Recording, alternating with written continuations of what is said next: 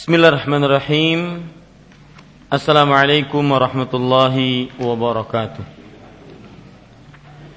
Innal hamdalillah nahmaduhu wa nasta'inuhu wa nastaghfiruh wa na'udzu billahi min shururi anfusina wa sayyiati a'malina man yahdihillahu fala mudilla wa man yudlil fala hadiya lahu واشهد ان لا اله الا الله وحده لا شريك له واشهد ان محمدا عبده ورسوله يا ايها الذين امنوا اتقوا الله حق تقاته ولا تموتن الا وانتم مسلمون يا ايها الناس اتقوا ربكم الذي خلقكم من نفس واحده وخلق منها زوجها وبث منهما جزاك الله خير رجالا كثيرا ونساء واتقوا الله الذي تساءلون به والأرحام إن الله كان عليكم رقيبا.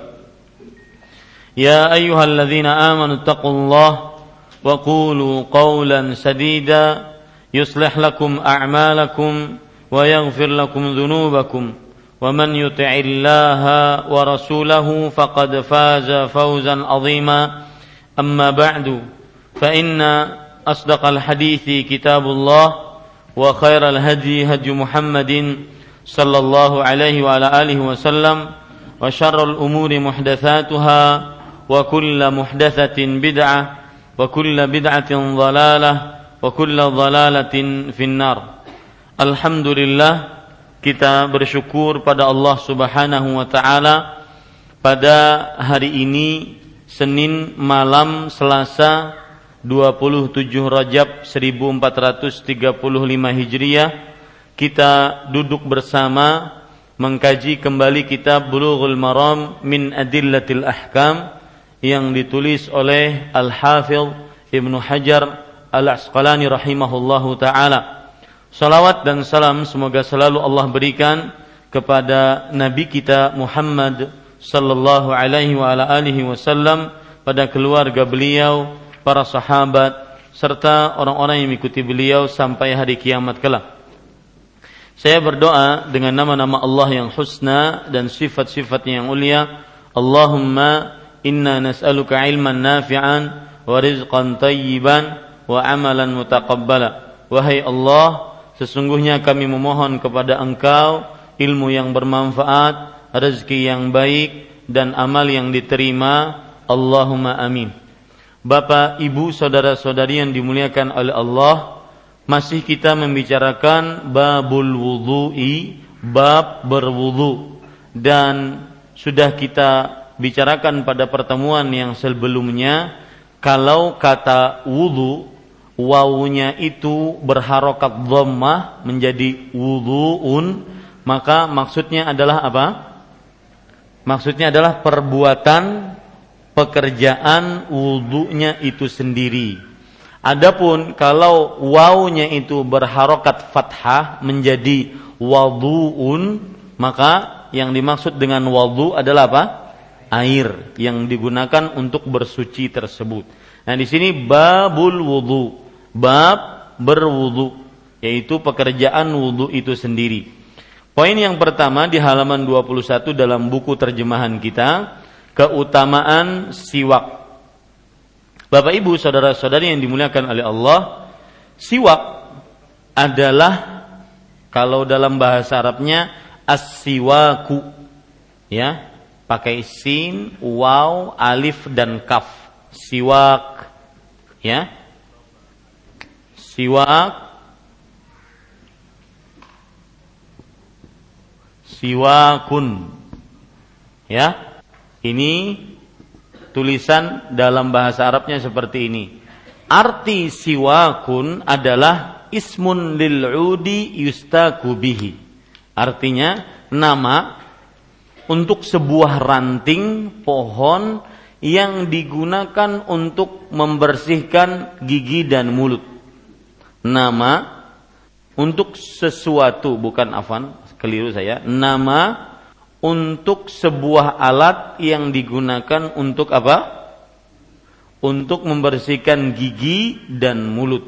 Sebagaimana yang disebutkan di dalam kamus-kamus bahasa Arab di antaranya jumhur jumhuratul lughah bahwa as-siwak ismun lil'ud alladhi yustaku bihi minal araki wa ghairi. Perhatikan nama untuk sebuah kayu yang digunakan untuk bersiwak berasal dari kayu arok. Kayu arok adalah ranting kayu khusus yang memang biasa orang Arab memakainya untuk bersiwak atau selainnya. Artinya atau selainnya dari pohon-pohon yang bisa digunakan untuk membersihkan gigi dan mulut. Itu definisi siwak. Nah, di sini disebutkan keutamaan siwak. Berarti apa sih keutamaan memakai siwak? Ya. E, Bapak Ibu saudara-saudari yang dimuliakan oleh Allah Subhanahu wa taala, keutamaan memakai siwak kita baca hadisnya, hadis yang ke-36 An Abi Hurairah radhiyallahu anhu an Rasulillah sallallahu alaihi wa ala alihi wasallam qala Laula an ashqa ala ummati la amartuhum bis-siwaki ma'a kulli wudhu'in akhrajahu Malikun wa Ahmad wa Nasa'i wa sahahahu Ibnu Khuzaimah wa dzakarahu al-Bukhari ta'liqan. Dari Abu Hurairah radhiyallahu anhu meriwayatkan dari Rasulullah sallallahu alaihi wasallam beliau bersabda, "Kalau bukan karena khawatir aku akan memberatkan umatku, tentu aku akan memerintahkan kepada mereka untuk bersiwak setiap kali berwudu." Diriwayatkan oleh Malik, Ahmad dan An-Nasa'i dan disahihkan oleh Ibnu Khuzaimah dan oleh Imam Bukhari menyebutkan secara muallak tanpa sanad di dalam sahihnya. Bapak Ibu saudara-saudari seperti biasa, poin pertama kalau kita mempelajari hadis di dalam kitab Bulughul Maram ini adalah kita mempelajari biografi perawi yang meriwayatkan hadis ini. Beliau adalah siapa? Abu Hurairah radhiyallahu anhu dan Abu Hurairah adalah kunyah panggilan beliau abahnya Hurairah Abu Hurairah kalau dalam bahasa Banjarnya abahnya Hurairah. Nah, Hurairah itu artinya adalah kucing-kucing kecil. Ya, Abu Hurairah. Nah, bab nama beliau aslinya adalah Abdurrahman Abdurrahman bin Sakhr Ad-Dausi. Ini nama asli dari siapa? Abu Hurairah radhiyallahu anhu. Abdurrahman bin Sakhr Ad-Dausi. Pelajaran yang sangat menarik yang kita bisa ambil dari Abu Hurairah dan kita sering ulang-ulang yaitu bahwa untuk menjadi orang yang saleh, orang yang berprestasi di dalam agama, ya tidak mengenal umur, tidak mengenal apa?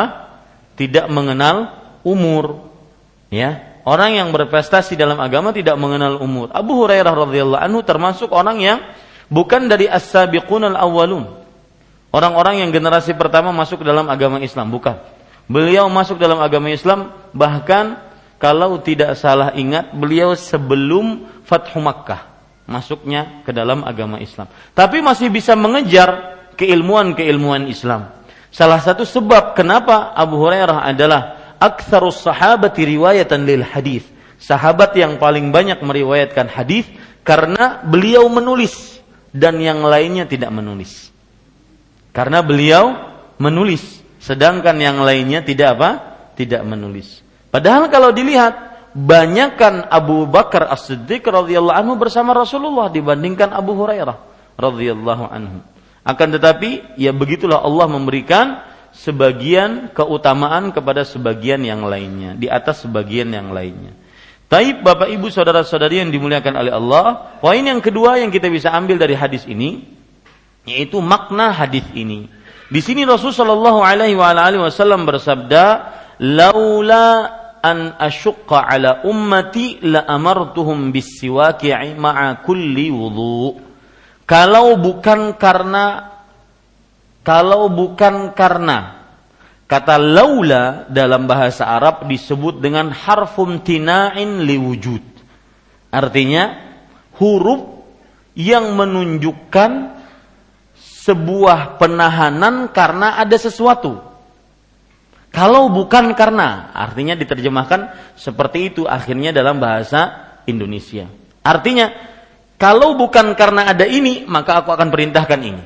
Itu namanya harfum tina liwujud. Huruf yang menunjukkan pelarangan karena sebuah ada sebuah sesuatu. Kalau tidak ada sesuatu ini niscaya tidak akan tidak akan dilarang. Nah, ini para ikhwan sekalian dirahmati oleh Allah Subhanahu wa taala.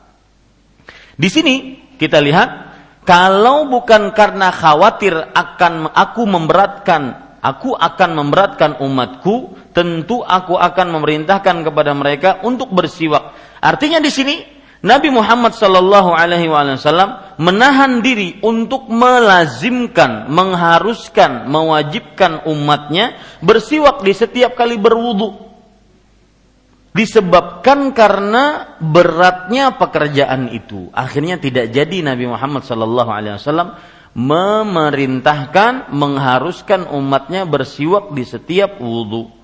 An asyukka dalam hal ini karena khawatir aku akan memberatkan. Ya, memberatkan di sini maksudnya adalah membuat umat yang diperintahkan merasa berat mengerjakannya membuat umat yang diperintahkan merasa berat untuk mengerjakannya. Hadis ini menunjukkan bahwa seluruh ajaran Islam semuanya adalah mudah. Dan bisa kita ambil konklusi ringkasan bahwa setiap ajaran yang di tengah masyarakat tersebar tapi dia sulit, maka itu pasti bukan Islam. Sulit, aneh-aneh, ya, pasti bukan Islam. Allah Rasul Shallallahu Alaihi Wasallam bersabda, Inna ha inna dina yusrun. Sesungguhnya agama itu mudah. Walan yushaddad dina illa ghalabah. Tidak ada yang mempersulit untuk beragama kecuali Islam akan mengembalikan kepada kemudahan. Nah, kita bisa ambil ringkasan di sini. Amalan apa saja yang tersebar di tengah masyarakat yang sulit, aneh-aneh, ya sulit untuk dikerjakan itu pasti bukan Islam.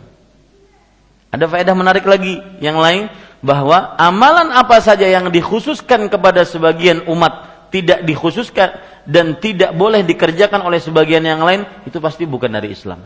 Karena Allah Subhanahu wa taala berfirman, "Wa ma arsalnaka illa rahmatan lil alamin." Tidaklah kami utus engkau wahai Muhammad sallallahu alaihi wasallam kecuali sebagai rahmat untuk alam semesta. Artinya karena dia untuk alam semesta, ajaran Islam ini untuk alam semesta, ajaran yang dibawa oleh Rasul sallallahu alaihi wasallam untuk alam semesta, berarti tidak ada yang namanya ini bacaan khusus untuk si fulan. Tidak boleh dibaca oleh si fulan. Ini bacaan untuk orang awam, ini bacaan untuk orang khusus, khas ini bacaan untuk orang khawasul khawas, very important person. Ya tidak. Tidak ada dalam Islam seperti itu.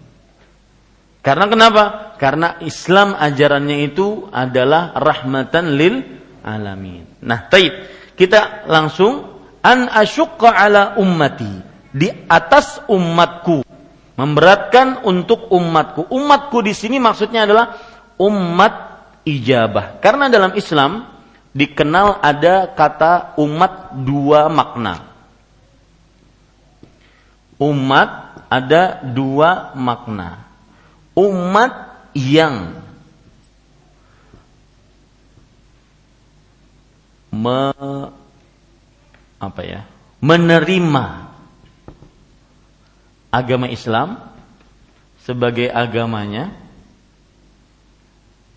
ya dan umat yang tidak menerima Islam sebagai agama. Ini disebut umat juga.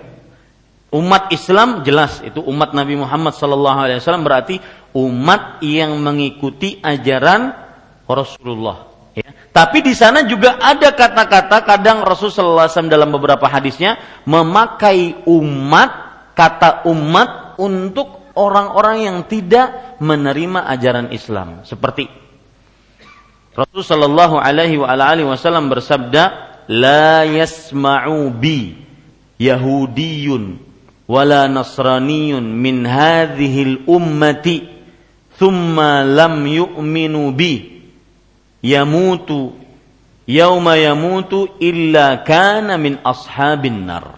Artinya, ini saya membicarakan kata umat ya. Jangan dianggap umat itu kadang-kadang umat Rasulullah berarti umat itu adalah memang yang mengikuti Rasulullah. Tapi ada kadang Rasulullah SAW memakai kata umat yang tidak menerima juga memakai kata umat. Tidak ada seorang Yahudi pun atau Nasrani pun dari umat ini. Lihat kata-kata umat ini menunjukkan Yahudi dan Nasrani juga umat, tapi umat yang disebut umat dakwah. Mereka ini hanya kena dakwah, tidak umat ijabah. Umat ijabah, umat ijabah itu artinya umat yang menerima dakwah. Ini umat cuma didakwahi saja. Tidak adalah seorang Yahudi dan Nasrani ya dari umat ini yang mendengarku kemudian dia tidak beriman kepadaku illa kana min ashabinar kecuali dia termasuk penghuni neraka. Nah. Ya. Nah, di dalam ayat ini umatku ketika Rasulullah SAW bersabda ala ummati, umatku maksudnya adalah umat yang menerima Islam, umat ijabah, umat yang menerima Islam. La amartuhum bisiwa. Di sini diterjemahkan tentu aku akan memerintahkan mereka. Ya memerintahkan kepada mereka. Lam di sini adalah lamul amr. Tentu kalau diterjemahkan dalam bahasa Indonesia artinya menjadi tentu aku akan perintahkan mereka. Nah di sini Bapak Ibu sebenarnya bersiwak itu wajib. Tapi karena ada sebab yaitu berat bagi umat Islam dan Rasulullah Shallallahu Alaihi Wasallam Nabi yang sangat penyayang terhadap umatnya sebagaimana disebutkan dalam surat At-Taubah di ayat yang terakhir laqad ja'akum rasulun min anfusikum azizun 'alaihi ma anittum harisun 'alaikum bil mu'minin raufur rahim. Telah datang kepada kalian seorang rasul dari diri kalian sampai kepada ayat bil mu'minin raufur rahim. Adalah seorang rasul yang terhadap kaum beriman rauf maha lembut afan, lembut bukan maha, lembut dan rahim dan penyayang. Ini menunjukkan baik Allah ataupun Rasulullah bisa dinamai dengan rauf, bisa juga rahim. Ini bukan menyamakan Allah tetapi memang bisa dinamai dengannya. Nah, menunjukkan bahwasanya Rasul Shallallahu Alaihi Wasallam Nabi yang paling penyayang terhadap umatnya. Makanya sebenarnya berdasarkan hadis ini, la amartum, tentu aku akan perintahkan mereka. Sebenarnya perintah bersiwak itu wajib. Karena ada keberatan, karena ada berat atas umat, maka tidak diwajibkan. Ya. Bahkan di dalam lafat yang lain dalam Sunan An-Nasa'i Al-Kubra dari Abu Hurairah radhiyallahu anhu menyebutkan la faradtum la faradtu alaihim bis aswaka ma'a kulli wudu'in. Sungguh aku akan wajibkan bukan hanya sekedar perintah. Aku akan wajibkan atas mereka siwak di setiap wudhu. Makanya nanti kita ambil hukum salah satu pelajaran menarik dari hadis ini hukum bersiwak adalah sangat-sangat dianjurkan. Dalam bahasa fikihnya sunnah muakkadah Ya. Berarti kita bisa ambil pelajaran juga nanti kita akan sebutkan. Setiap ada hadis yang di dalamnya diawali dengan laula an asyukka kalau aku sekiranya tidak memberatkan atas umatku sebenarnya hukumnya itu pasti sunnah muakkadah karena asalnya wajib tapi karena berat untuk umat menjadi tidak tidak wajib. Taib pada ikhwan sekalian. Ma'a kulli wudu. Di sini disebutkan tentu aku akan memerintahkan kepada mereka untuk bersiwak setiap kali berwudu. Setiap kali berwudu. Artinya, nah di sini nanti terjadi perbedaan pendapat yang akan kita bahas pada poin yang ketiga, hukum dan pelajaran yang kita bisa ambil dari hadis ini. Kapan siwak itu dilakukan? Ketika berwudu. Apakah sebelum, sedang, lagi asik-asik berkumur-kumur, siwak. Ya, atau sebelumnya baru kita berwudu setelah itu. Nah, itu terjadi perbedaan pendapat saya akan bahas setelah poin ketiga ini. Taib, ma'akulli wudu maksudnya adalah dikerjakan siwak itu ketika melakukan wudu. Ya, di sini cuma diterjemahkan untuk bersiwak setiap kali berwudu. Artinya ketika kita berwudu pas waktu itu juga kita juga ber bersiwak. Taib. Poin yang ketiga dari hadis ini adalah derajat hadis ini. Bapak Ibu saudara-saudari yang dimuliakan oleh Allah, hadis ini diriwayatkan oleh Imam Malik tentunya dalam kitabnya Al-Muwatta. Ya, oleh Imam Malik dalam kitabnya Al-Muwatta. Dan Bapak Ibu saudara-saudari yang dimuliakan oleh Allah, Imam Malik meriwayatkannya secara tersambung sampai kepada Rasulullah dari mulai beliau, kemudian guru beliau, kemudian gurunya lagi, kemudian pada saat itu e, tabi'i, sahabat sampai Rasulullah tersambung sanatnya. Kemudian juga diriwayatkan oleh Imam Ahmad. Imam Ahmad meriwayatkannya di dalam kitab Musnad ya juga tersambung. Diriwayatkan juga oleh Imam An-Nasai di dalam kitab As-Sunanul Kubra juga tersambung, ya. Dan diriwayatkan dan disahihkan oleh Imam Ibnu Khuzaimah di dalam kitab Sahih Ibnu Khuzaimah, ya. Dan hadis ini adalah hadis yang sahih, tidak ada keraguannya. Cuma ada perkataan Imam uh, Al-Hafidh Ibnu Hajar di sini sebutkan dan Imam Al-Bukhari menyebutkannya secara muallak tanpa sanad di dalam Sahih Bukharinya. Apa itu muallak? Perhatikan. Salah satu riwayat hadis sahih itu begini. Ini Rasulullah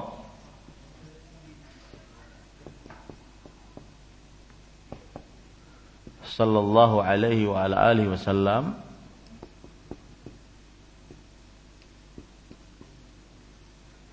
Di sini turun hadis tersebut kepada siapa? Sahabat as-sahabi. Kemudian turun kepada tabi'i. Ya. Kemudian turun kepada tabi'ut tabi'i. Ya. Baru nanti turun kepada guru syekhnya yang meriwayatkan hadis. Anggap di sini Syekh Bukhari. Ya. Kemudian turun kepada syekhnya yang meriwayatkan hadis. Anggap di situ Imam Bukhari, Imam Muslim. Kemudian turun kepada perawi-perawi hadis seperti Imam Bukhari, Imam Muslim, Imam Abu Daud, Imam Tirmidzi, Imam An-Nasai, ya, Imam Ibnu Majah, ya. Kemudian Imam Ahmad, ya, kemudian Imam Malik? Imam Malik, Kaf, ya, dan yang lain-lainnya. Baik. Ini disebut sanat, Pak. Ini namanya apa? Sanat. Mata rantai periwayatan hadis. Nah, Imam Bukhari menyebutkan hadis yang kita baca tadi secara muallak. Artinya secara muallak apa? Ini tanpa sanad, langsung beliau menyebutkan dari sini. Qala al-Bukhari. Imam Bukhari meriwayatkan Laula an asyqa ala ummati la amartuhum bisiwak inda kulli salah. Rasulullah sallallahu alaihi wasallam bersabda, kalau tidak memberatkan atas umatku aku akan perintahkan kepada mereka untuk bersiwak setiap kali berwudu. Itu namanya apa? Mu'al muallak. Kalau ingin menulis hadis muallak adalah hadis yang diriwayatkan tanpa sanad. Tanpa ini nih. Tanpa ini. Ya, langsung Imam Bukhari langsung berkata Rasulullah Shallallahu alaihi wasallam bersabda demikian demikian. Kalau dalam ilmu hadis kalau hadis tidak ada sanatnya itu lemah Nah ini masalahnya. Kalau hadis tidak ada sanatnya menjadi apa? Lemah. Tapi para ulama peneliti Sahih Bukhari menyatakan setiap hadis yang disebutkan oleh Imam Bukhari secara muallak tanpa sanat maka ada beberapa kemungkinan. Satu, ini sedikit yang melenceng ilmu hadis. Ada jadi setiap hadis yang disebutkan oleh Imam Bukhari tanpa sanat atau disebut hadis apa? Muallak maka ada beberapa kemungkinan. Satu Imam Bukhari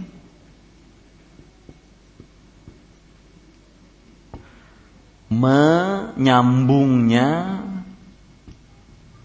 menyambungnya menyambung sanatnya di tempat lain. Apa maksud di tempat lain? Di buku beliau yang lain. Buku beliau kan bukan Sahih Bukhari aja. Ada Adabul Mufrad, ya, ada kitab tarikh, ya, ada macam-macam buku beliau. Nah, mungkin Imam Bukhari menyebutkan sanatnya hadis tadi di tempat lain, di sanat yang lain. Taib yang kedua, imam yang lain menyambung sanatnya di kitab mereka. Maksudnya apa? Mungkin Imam Bukhari betul menyebutkan tanpa sanat, tapi ternyata ada Imam Ahmad menyebutkan dengan sanat. Ada Imam Malik menyebutkan dengan sanat dan hadisnya sama. Ini menunjukkan apa yang disebutkan oleh Imam Bukhari. Maka Bapak Ibu bisa tulis seluruh hadis seluruh hadis yang disebutkan oleh Bukhari ini sedikit ya belajar ilmu hadis tidak mengapa mudah-mudahan tidak bingung seluruh hadis yang disebutkan oleh Imam Bukhari secara muallak maka hukumnya sahih.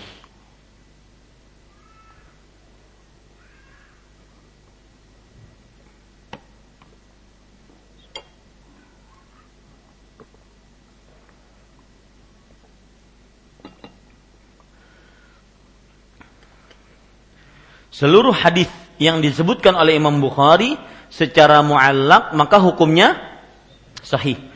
Ini Pak hanya berlaku pada Sahih Bukhari. Kalau hadis-hadis yang lain, eh, perawi-perawi yang lain, oh udah lemah itu.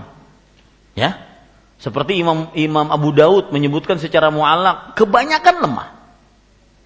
Ingat ya, kata mu'alak itu apa maksudnya? Tanpa sanat. Jadi Imam Abu Daud berkata, Rasulullah Shallallahu Alaihi Wasallam bersabda langsung, tanpa sanat, tanpa anfulan, anfulan, anfulan, tanpa itu. Ya, pasti e, kebanyakan lemah. Adapun kalau Sahih Bukhari disebutkan secara muallak, maka kebanyakan apa? Sahih. Nah, begitu. Itu penting ya. Nanti jangan sampai kita dikibulin orang. Oh, ini Sahih Bukhari tapi muallak ini hadisnya lemah. Tidak. Ya, meskipun Imam Bukhari menyebutkan di dalam hadis ini secara muallak tanpa sanad pasti ada di tempat lain. Entah itu di Sahih Bukharinya sendiri di bab lain atau di kitab lain nah, begitu ya atau disebutkan oleh imam-imam secara dengan sanatnya. Nah, sekarang kalau sudah kita pahami bahwa hadisnya sahih, kita ambil pelajaran dan poin yang keempat yaitu hukum dan pelajaran yang kita bisa ambil dari hadis ini. Yang pertama, hadis tentang siwak mutawatir. Hadis tentang siwak apa? Mutawatir. Nah, ini ilmu hadis lagi nih. Apa itu hadis mutawatir? Ya. Nah, perhatikan baik-baik Bapak Ibu saudara-saudari yang dimuliakan oleh Allah Subhanahu wa taala. Hadis mutawatir apa tadi yang Bapak tulis? Hadis tentang siwak adalah mutawatir. Hukum hadisnya mutawatir. Apa itu mutawatir, Pak? Definisi mutawatir adalah sekelompok orang sebanyak ini mereka bersepakat dalam satu periwayatan dan mustahil bersama-sama untuk berdusta. Itu namanya mutawatir. Sekelompok orang dari para sahabat yang dulunya apalagi tidak ada alat komunikasi, tidak ada medsos, media sosial, Facebook nggak ada, Twitter nggak ada, telepon nggak ada. Kalau dulu, kalau sekarang kan mudah. Eh, kita buat yuk kabar bersama-sama yang mengagetkan umat Islam di Indonesia. Dari mulai Papua buat bikin sendiri. Ini di Sumatera, Sulawesi, Kalimantan. Ya, sekarang mudah. Dulu tidak bisa orang bersatu ya untuk melakukan komunikasi tidak bisa. Makanya definisi dari hadis mutawatir adalah hadis yang diriwayatkan Tulis ya. Definisi dari hadis mutawatir adalah hadis yang diriwayatkan oleh sepuluh sahabat lebih dan mustahil mereka bersepakat untuk berdusta secara berjamaah. Saya ulangi, hadis mutawatir adalah hadis yang diriwayatkan oleh 10 sahabat lebih dan mustahil mereka untuk bersepakat berdusta secara bersama-sama. Misalkan ada ustadz di Banjarmasin, ada ustadz di Barabai, ada ustadz di Tanjung, ada ustadz di Plehari, ada ustadz di Batu Licin. Ya, mereka semua jumlahnya mungkin 20-an orang. Mereka mustahil untuk bersepakat secara bersama-sama mengeluarkan hadis. Maka hadis tersebut adalah hadis apa? Mutawatir. Enggak mungkin para sahabat yang ada di Syam, Madinah, Mekah, Irak, mereka puluhan sahabat bersepakat meriwayatkan hadis tentang siwak. Enggak mungkin. Ya, itu disebut dengan hadis apa? Mutawatir. Paham Pak hadis mutawatir? Ada yang tidak paham? Hadis mutawatir adalah hadis yang diriwayatkan oleh 10 orang sahabat lebih. Ya. 10 sahabat atau lebih.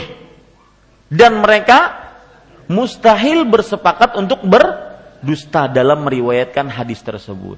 Mutawatir dibagi menjadi dua. Hadis mutawatir menjadi dibagi menjadi dua. Mutawatirun lafziyun wa mutawatirun ma'nawiyun. Mutawatir lafzi dan mutawatir ma'nawi. Saya menikmati sekali kalau belajar ilmu hadis ini. Karena ini fak saya. Ya, bukan menyombongkan tapi untuk e, mengingat berlezat-lezat sekali karena ini memang e, setiap harinya kita bergelut dengan ilmu ini.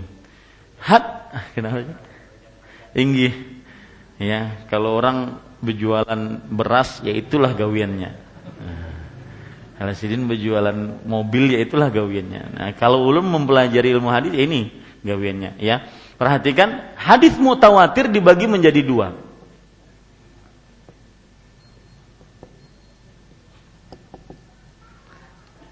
Al-Quran itu mutawatir.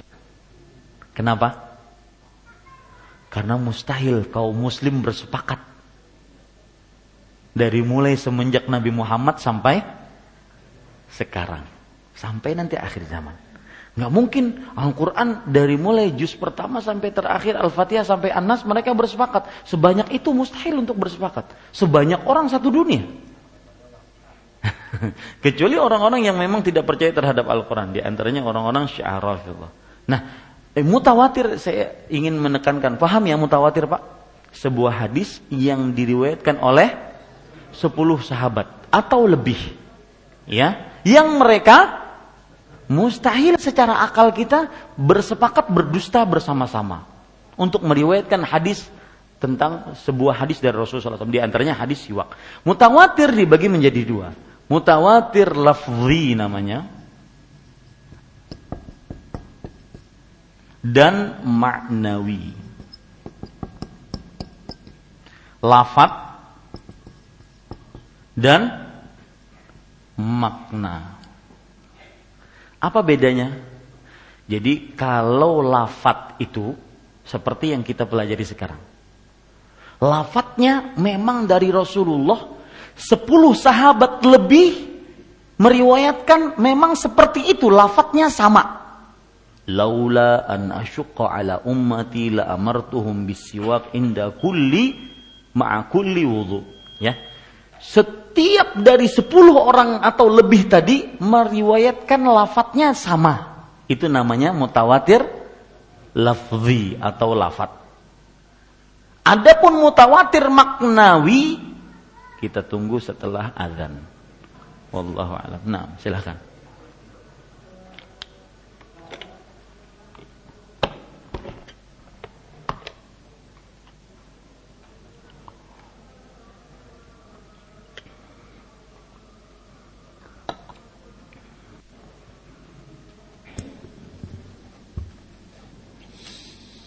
الله أكبر الله أكبر الله أكبر الله أكبر.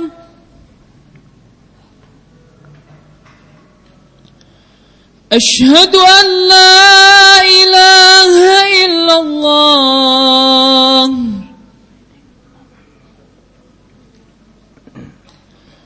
أشهد أن لا إله إلا الله.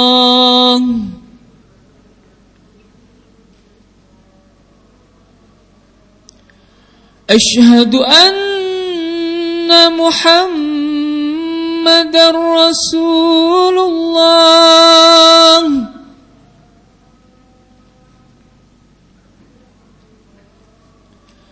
أشهد أن محمد رسول الله.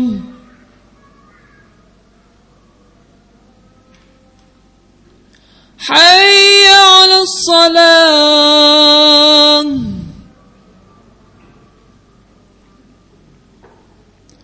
حي على الصلاة.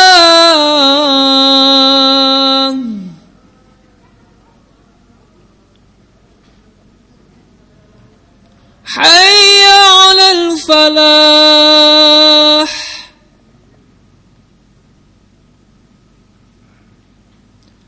حي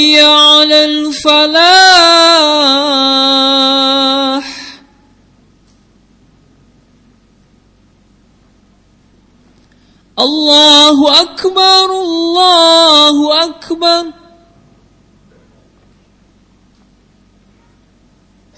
La ilaha illallah.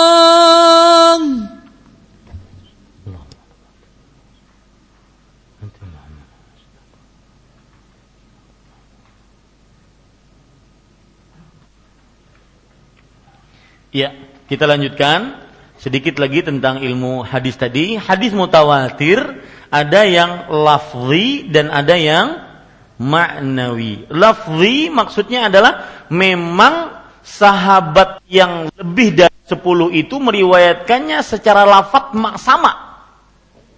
Tidak ada beda. Laula an asyqa ala ummati la amartuhum bisiwak inda ma'a kulli wudu.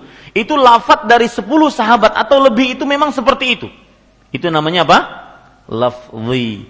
Adapun maknawi kalau ditanya apa contoh hadis mutawatir yang maknawi? Maka jawabannya berdoa mengangkat tangan. Banyak sekali riwayat-riwayat hadis lebih daripada puluhan sahabat yang meriwayatkan Nabi Muhammad SAW ketika berdoa mengangkat tangan. Doa eh berdoa ketika sholat istisqa ngangkat tangan. Ya, berdoa ketika di Arafah ngangkat tangan. Ada hadis yang berbunyi Inna rabbakum hayyun karim. Hadis dari uh, Salman Al-Farisi radhiyallahu anhu, "Inna rabbakum hayyun karim." Sesungguhnya Rabb kalian Maha Pemalu dan Maha Pemurah. Yastahi min 'abdihi idza rafa'a yadayhi an yaruddahuma sifran. Allah malu kepada Rabbnya eh, eh, Allah malu kepada hambanya jika hambanya menadahkan kedua tangan kemudian dikembalikan dengan tangan hampa. Ini juga menunjukkan bahwasanya hadis mengangkat eh, mengangkat tangan ketika berdoa. Kemudian hadis yang diriwayatkan oleh Imam Tirmidzi bahwa ada seseorang yutilus safar, dia panjang bepergiannya, asy'atha aghbar, kemudian eh, badannya penuh dengan debu dan keadaannya lusuh, tidak tersisir rapi rambutnya. Yamuddu yadaihi ila sama.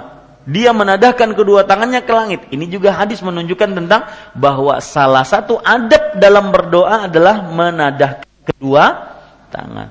Nah, ini contoh hadis mutawatir maknawi.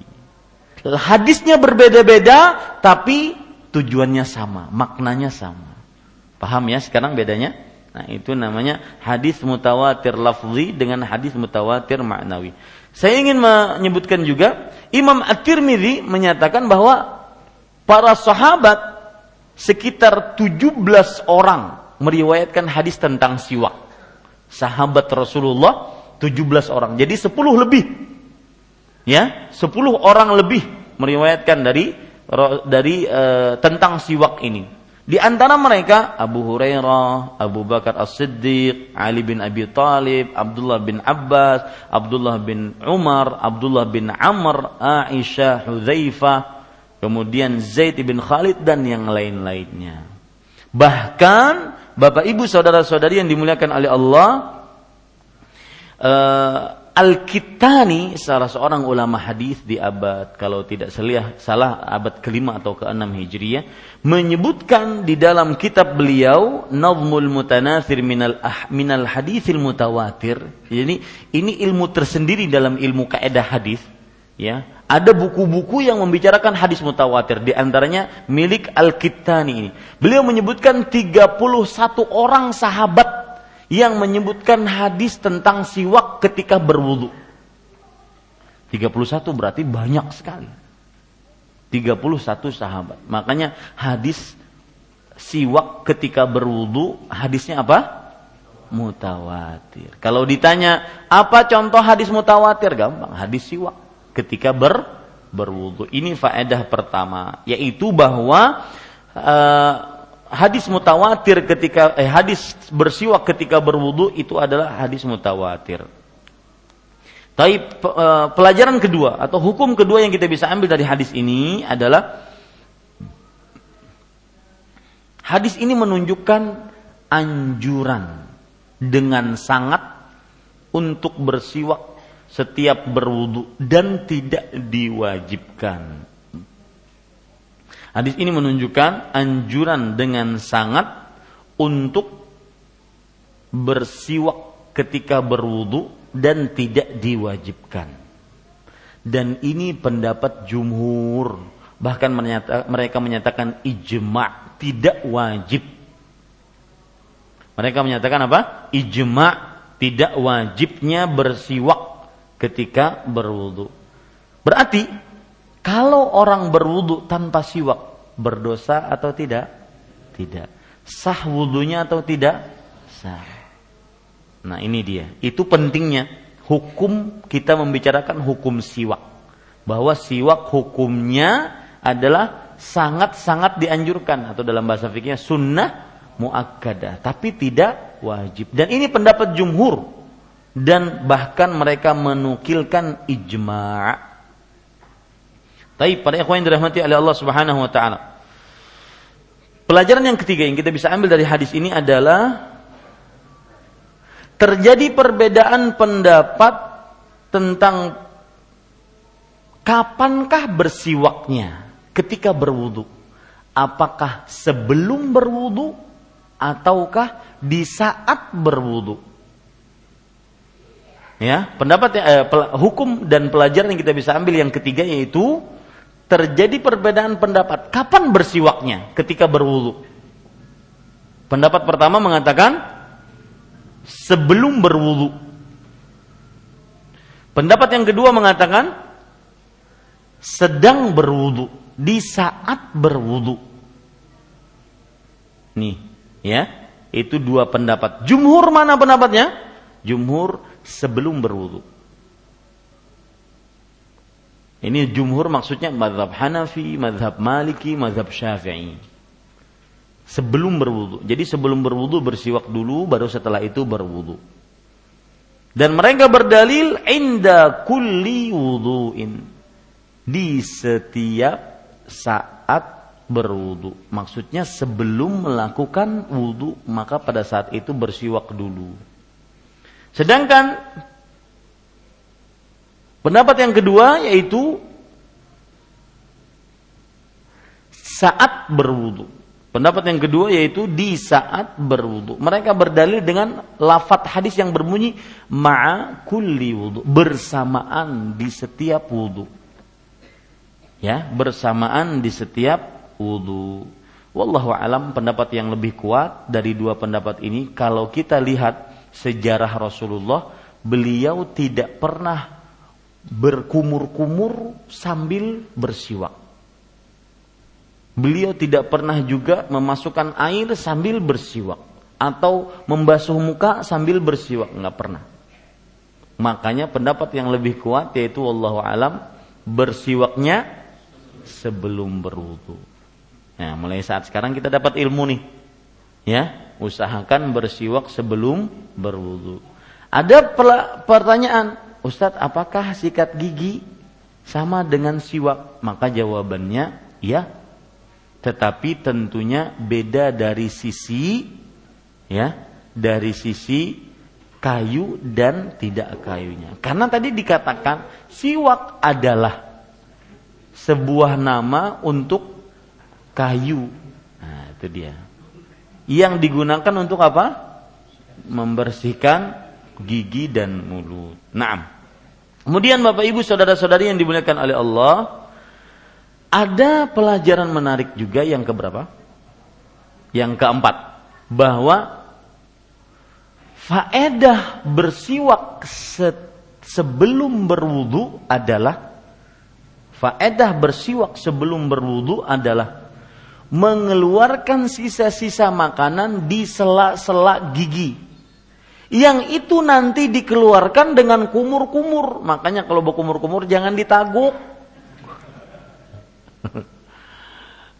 ya. Jadi apa saya ulangi? Faedah bersiwak, faedah bersiwak sebelum berwudu adalah mengeluarkan makanan di sela-sela apa? Gigi. Nah itu nantinya dikeluarkan dengan berkumur-kumur. Nah ini para ikhwah sekalian dirahmati oleh Allah Subhanahu wa taala. Jadi memang hikmah luar biasa Rasul sallallahu alaihi wasallam. Saya pernah uh, mempunyai kajian dengan judul sehat dengan mengamalkan sunnah. Dan salah satu konsep kesehatan menurut para ahli kesehatan adalah uh, al-wiqayatu khairun minal ilaj penjagaan lebih baik daripada pengobatan. Nah, salah satu penjagaan terhadap mulut adalah dengan bersiwak. Lebih baik daripada mengobati sakit gigi. Ya. Orang yang sering bersiwak demi Allah jarang sakit gigi. Orang yang malas bersiwaklah orang yang sering kena sakit gigi. Ya. Sariawan lain pulang kae.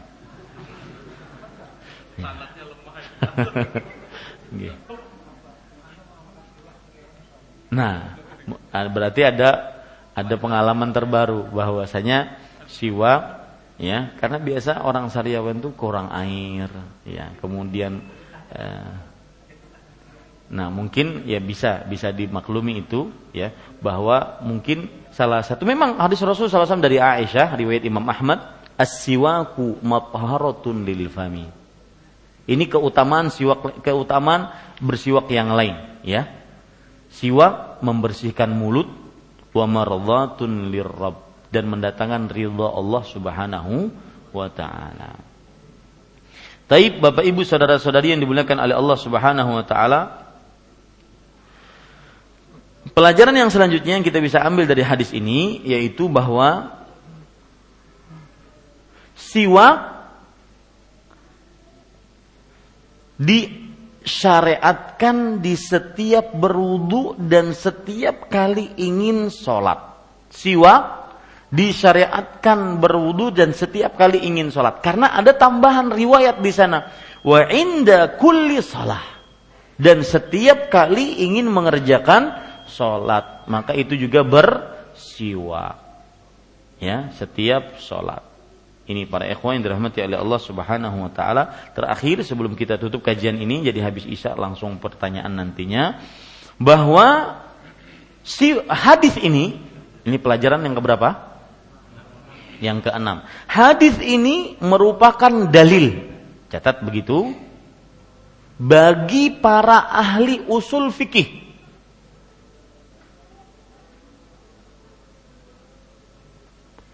Hadis ini merupakan dalil bagi para ahli usul fikih bahwa setiap perintah yang mutlak menunjukkan kepada kewajiban. Setiap perintah yang mutlak menunjukkan kepada kewajiban. Saya ulangi, hadis ini menunjukkan hadis ini merupakan dalil bagi para ahli usul fikih bahwa setiap perintah yang mutlak menunjukkan kepada kewajiban. Jadi misalkan ada seorang bapak mengatakan kepada anaknya, beli air. Itu apa? Asal hukumnya apa? Wajib dikerjakan. Kecuali kalau disuruh beli sesuatu yang maksiat. Beli misalkan rokok bentul biru. Nah, itu kan boleh. Haram hukumnya itu. Kada wajib itu. Maka bentul biru jauh benar dulu kan, zaman dahulu. 30 tahunan yang lalu. Taib, Bapak Ibu saudara-saudari yang dimuliakan oleh Allah Subhanahu wa taala. Jadi perhatikan baik-baik. Asal hukum perintah maka wajib. Berdasarkan ini tadi. Kalau tidak ada laula, kalau sekiranya tidak memberatkan menjadi wajib. Semua perintah. Antum kalau lihat di dalam hadis Rasul dan sebelumnya ayat-ayat suci Al-Quran, apa pun perintahnya, hukumnya asalnya apa? wajib kecuali ada dalil yang menunjukkan menjadi sunnah ya menjadi apa sunnah nah, mudah-mudahan bermanfaat apa yang baiknya dari Allah Subhanahu wa taala? Apa yang buruk itu dari kami pribadi manusia biasa? Sallallahu alaihi Muhammad alamin. Wassalamualaikum warahmatullahi wabarakatuh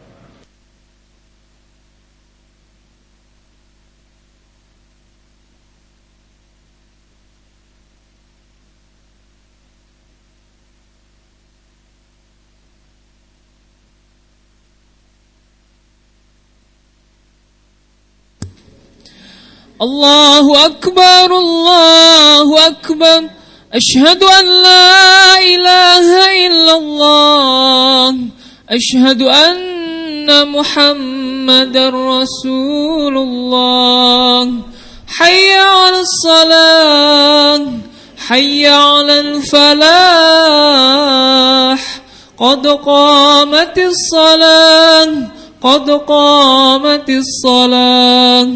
Allahu Akbar, Allahu Akbar. La ilaha illallah. Istawu, tarasu, wahadu bainal manakib wal aqdamikum.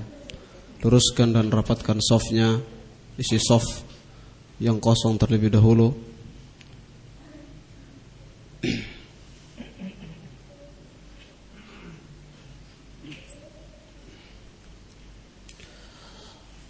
الله أكبر.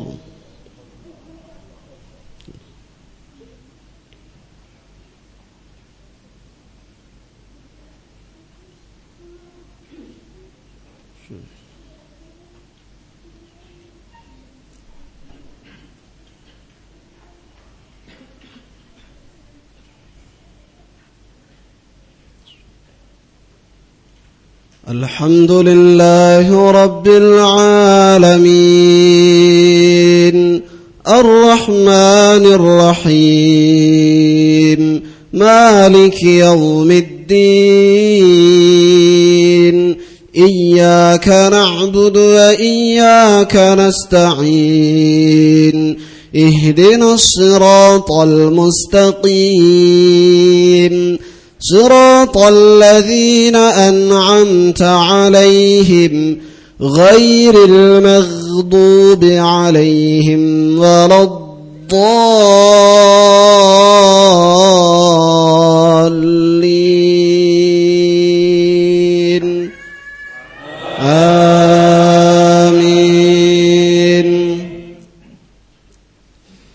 ألم تر إلى الذين خرجوا من ديارهم وهم ألوف حذر الموت وقال لهم الله موتوا ثم أحياهم إن الله لذو فضل على الناس ولكن أكثر الناس لا يشكرون وقاتلوا في سبيل الله واعلموا أن الله سميع عليم.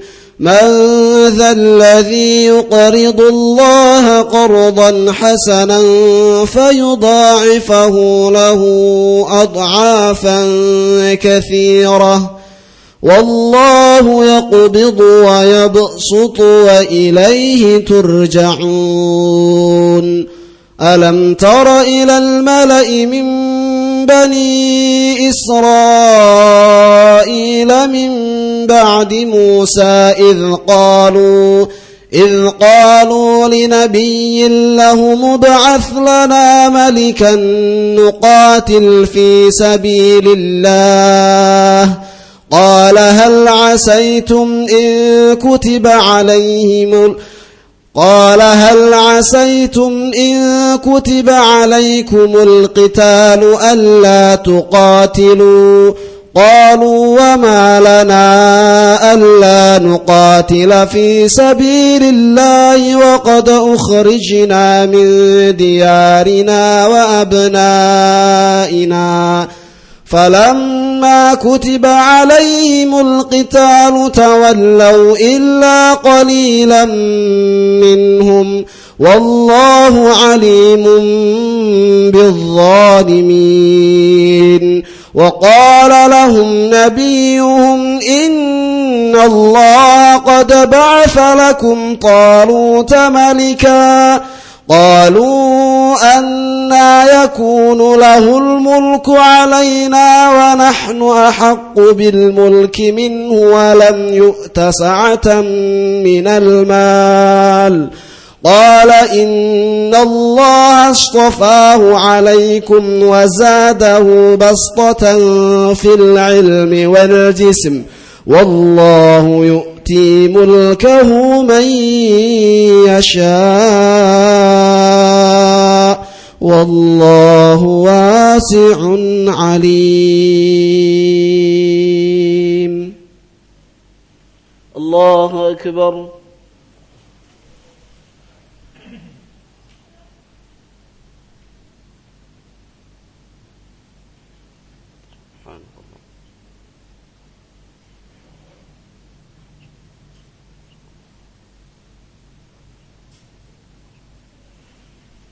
سمع الله لمن حمده.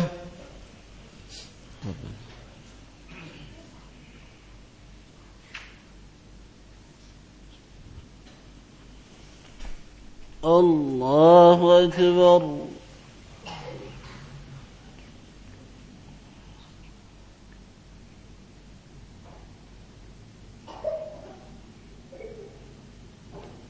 الله أكبر.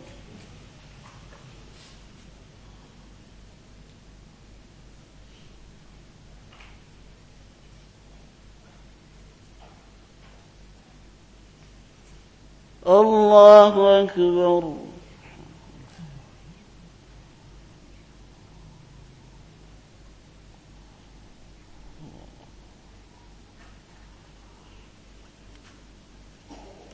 الله أكبر.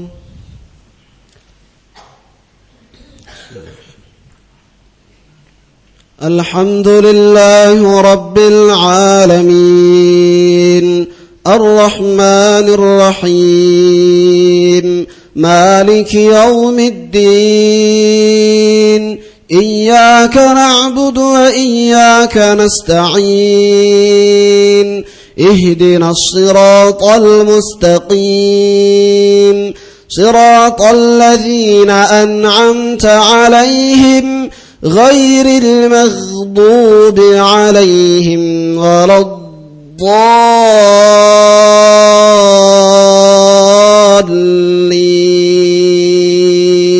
الضالين. آمين.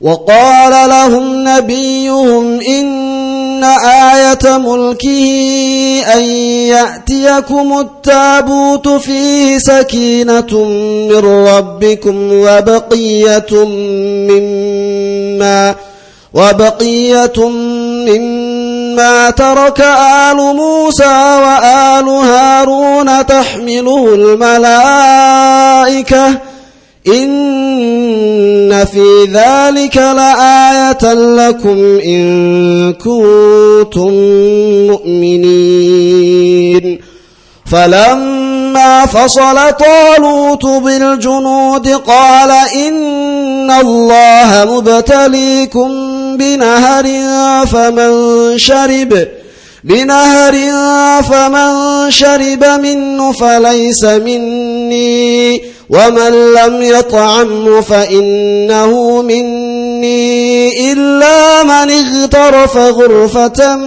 بيده فشربوا منه إلا قليلا منهم فلما جاوزه هو والذين آمنوا معه قالوا لا طاقة لنا اليوم بجالوت قالوا لا طاقة لنا اليوم بجالوت وجنوده. قال الذين يظنون أنهم ملاقوا الله كم من فئة قليلة كم من فئة قليلة غلبت فئة كثيرة بإذن الله. والله مع الصابرين.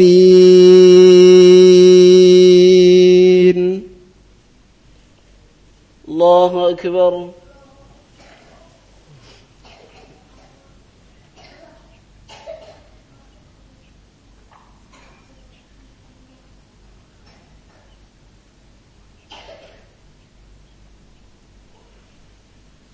سمع الله لمن حمده.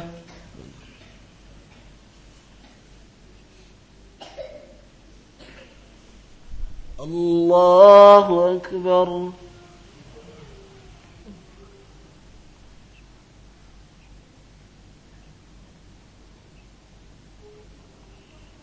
الله أكبر.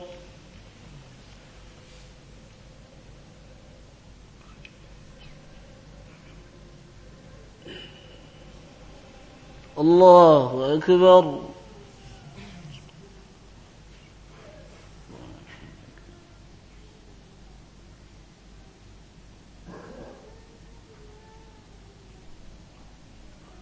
الله أكبر.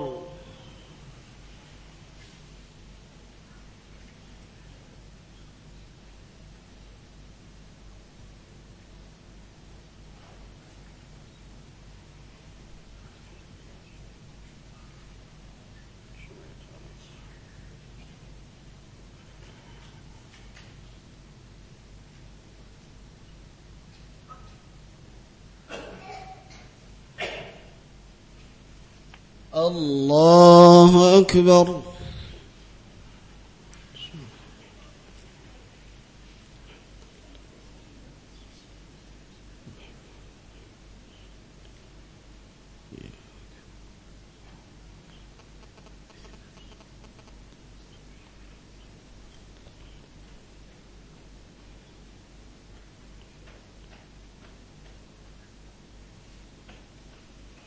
الله أكبر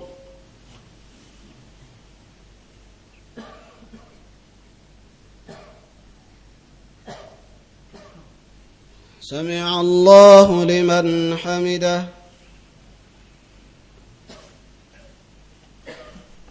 الله أكبر.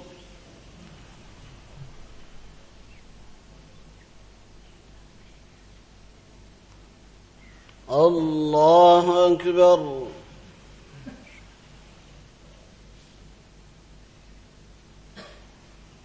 الله أكبر.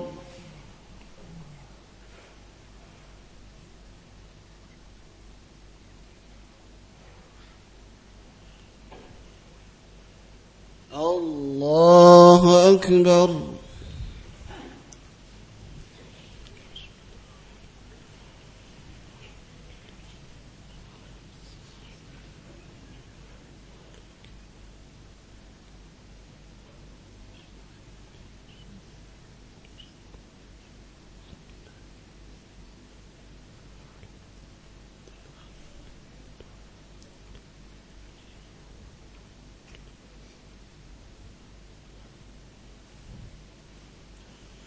الله أكبر.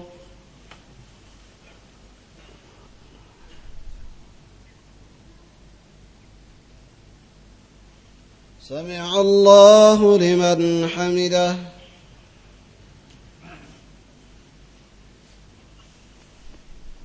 الله أكبر.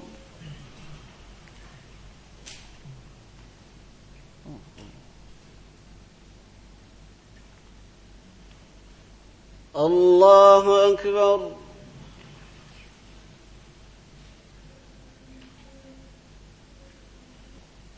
الله أكبر.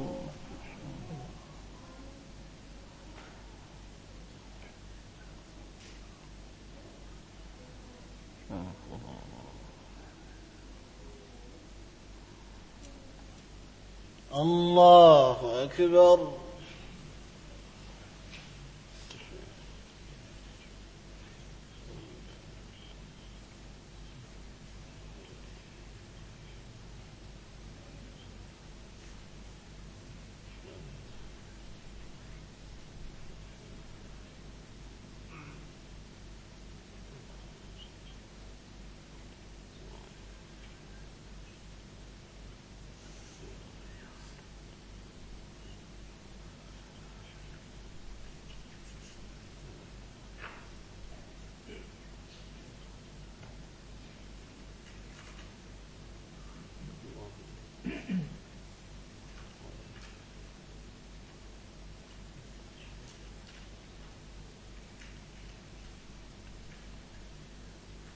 السلام عليكم ورحمة الله.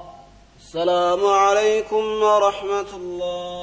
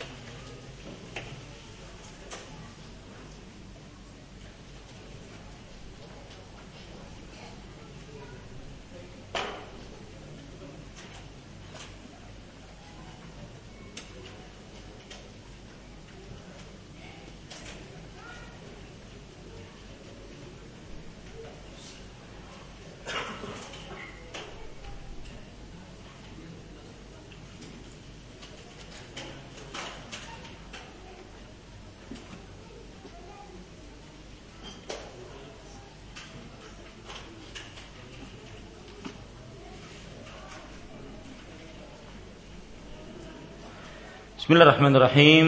Alhamdulillahirabbil alamin wa sallallahu wasallam wa baraka ala abdihi wa rasulih nabiyina Muhammad wa ala alihi wa sahbihi ajma'in. Amma ba'du. Bapak, Ibu, saudara-saudari yang dimuliakan oleh Allah Subhanahu wa taala. Sedikit menyinggung tadi permasalahan bahwa hadis ini merupakan dalil untuk para ahli usul fikih bahwa perintah yang mutlak menunjukkan kepada kewajiban. Saya beri contoh misalkan, ini contoh yang belum saya sebutkan, yaitu Allah Subhanahu wa taala berfirman di dalam Al-Qur'an, "Ya ayyuhalladzina amanu anfiqu mimma razaqnakum." Wahai orang-orang yang beriman, sedekahkanlah, nafkahkanlah dari apa-apa yang telah kami berikan rezeki kepada kalian. Di sini perintah untuk bersedekah. Maka karena dia perintahnya umum menunjukkan kepada kepada kewajiban. Kecuali nanti ada dalil yang menunjukkan dia turun menjadi sebuah kesunahan. Nah, ini contoh saja ya tentang apa yang sudah kita sebutkan tadi sebelum sholat. Kemudian Bapak Ibu saudara-saudari yang dimuliakan oleh Allah Subhanahu wa taala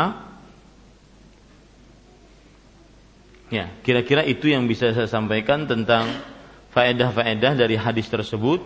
Mudah-mudahan yang disampaikan tadi bermanfaat. Sekarang kita ingin menerima mungkin ada masukan, saran, tambahan, ilmu ataupun pertanyaan-pertanyaan yang ingin ditanyakan. Nah, wallahu alam sallallahu nabi Muhammad walhamdulillahi rabbil alamin. Tafadhal, silahkan.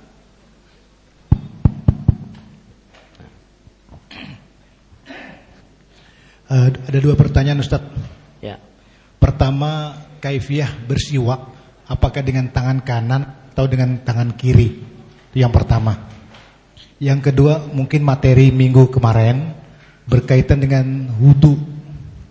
Karena ada ketinggalan pertanyaan saya. Apakah orang yang setelah mengusung jenazah juga diwajibkan untuk berwudhu? Itu aja, terima kasih. Iya. Pertanyaan pertama yaitu apakah dengan tangan kanan atau dengan tangan kiri ketika bersiwak?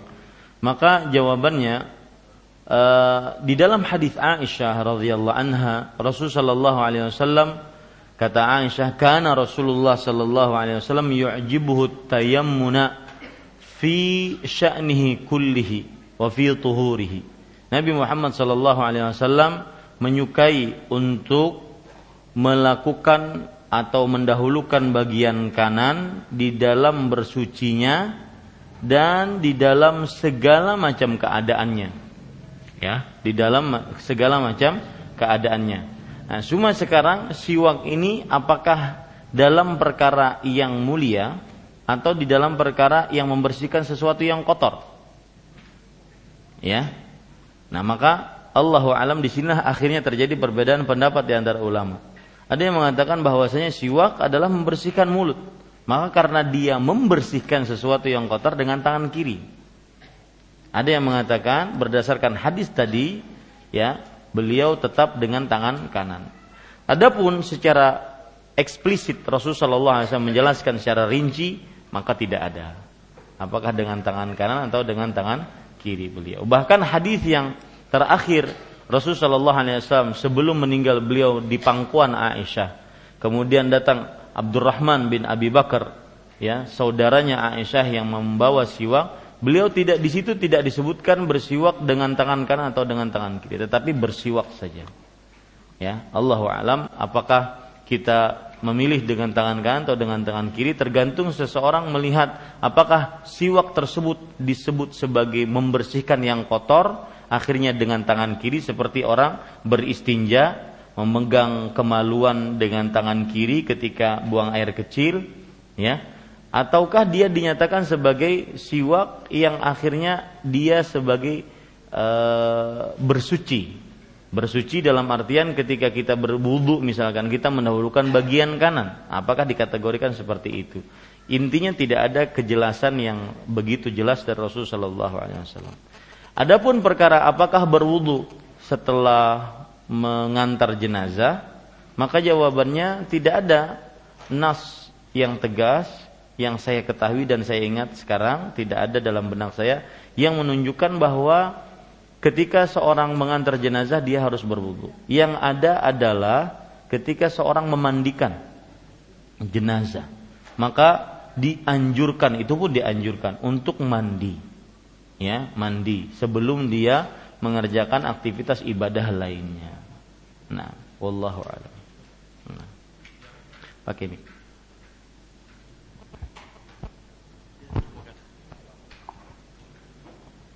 Anu Ustaz masih bersangkutan dengan siwak tadi Ustaz. E, sampai kayu siwak apa yang terbaik Ustaz ciri-ciri kayunya yang kemudian berapa lama pemakaian siwak itu Ustaz kayunya? Apa ada hendak berjualan kah? Karena keutamaannya tadi Ustaz. Baik, bagus. Jazakallah khair. Cuma bertanya ya. Para ikhwan sekalian, ya. Kayu yang dipakai, yang sering dipakai, kalau antum lihat di Arab, Saudi, maka sering orang memakai kayu arok. Arok itu, insya Allah minggu depan saya akan perlihatkan gambarnya ya, melalui uh, lensa. Kita akan perlihatkan kayu arok itu ada pohon tersendiri yang disebut dengan pohon arok. Arokun namanya, ya. Dan itu dia hidup di tengah-tengah hampir seperti e, bisa hidup di tengah padang pasir ataupun bisa hidup di biasa saja. Ya. Jadi dia seperti eh, kayu-kayu yang berserat, itu saja. Kayu-kayu yang berserat. Baik kayu dari kayu pohon arok atau pohon yang lain. Nah, adapun untuk lamanya tidak terukur, yang penting masih ada seratnya yang bisa digunakan untuk membersihkan giginya tersebut. Ya, kalau tentunya kalau sudah kering maka susah untuk dipakai. Ya. Dan ini e, kebiasaan ini membantah sebagian orang yang kadang-kadang kayu aroknya tidak diganti-ganti, apalagi diikat lawan tasbih di situ. Ya, seumuran hidup sih memakai itu aja. Hmm. Nah, demikian. Allahu a'lam. Nah. Ada yang lain? Silakan e, kasih ke Bapak. Bapak siapa namanya, Pak? Pak Rusdi. Nah, sebelum Bapak Rusdi bertanya, saya katakan kepada saya ucapkan kepada yang baru-baru datang, ahlan wa sahlan, sebagaimana dikatakan oleh Nabi Muhammad SAW, marhaban bi talibil ilm. Selamat datang wahai para penuntut ilmu, mudah-mudahan tidak jera untuk menuntut ilmu di Masjid Imam Syafi'i ini dan selalu mengikuti kegiatan-kegiatan majelis ilmu di Masjid Imam Syafi'i. Nah. Assalamualaikum warahmatullahi wabarakatuh. Waalaikumsalam. Ustaz yang dirahmati Allah Subhanahu wa taala. Allahumma amin. Yang kita tanyakan masalah do, mengangkat doa mengangkat mengangkat doa gitu, Pak. Mengangkat tangan ketika berdoa. Ketika berdoa gitu. Hadis kan mutawatir gitu. Nah, di sini banyak yang kita lihat gitu mengangkat doa tuh ada yang sesudah sholat fardu gitu, Pak. Nah, itu yang hadis ini mutawatir apakah pesan datang itu apa benar gitu Apakah jelas gitu? Iya. Itu pertama.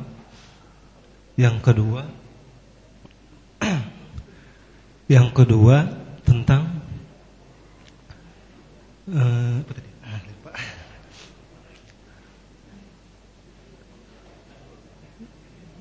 Bersih. Lupa Mas. Yang kedua tentang saya jawab dulu. Ya, nanti. Dulu, ya, ya. ya. Entah malam ini beliau grogi ada apa yang nggak tahu. Baik, Bapak Ibu saudara-saudari yang dimuliakan oleh Allah Subhanahu wa taala. Uh, yang pertama, pertanyaan pertama yaitu mengangkat tangan berdoa setelah sholat fardu. Berdoa dengan mengangkat tangan setelah sholat fardu. Maka jawabannya berdoa kita bisa berdoa di mana pun kapan pun.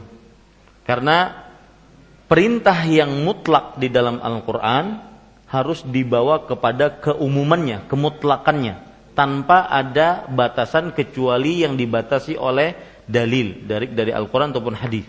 Al-Quran Allah Subhanahu Wa Taala berfirman dalam Al-Quran, wa qala rabbukum ud'uni astajib lakum. Rob kalian berfirman, berdoalah kalian kepadaku. Di sini umum, mutlak Kapan wahai Allah? Kapan saja, tidak ada batasan. Di mana wahai Allah? Di mana saja. Sebabnya apa wahai Allah? Tidak ada sebab. Pokoknya berdoa. Ya. Kemudian berapa kali wahai Allah? Tidak ada jumlah bilangannya. Bagaimana tata caranya wahai Allah? Tidak ada tata cara yang khusus ketika berdoa kecuali dengan mengangkat tangan. Kemudian eh, bagaimana eh, jenisnya wahai Allah tidak ada jenisnya.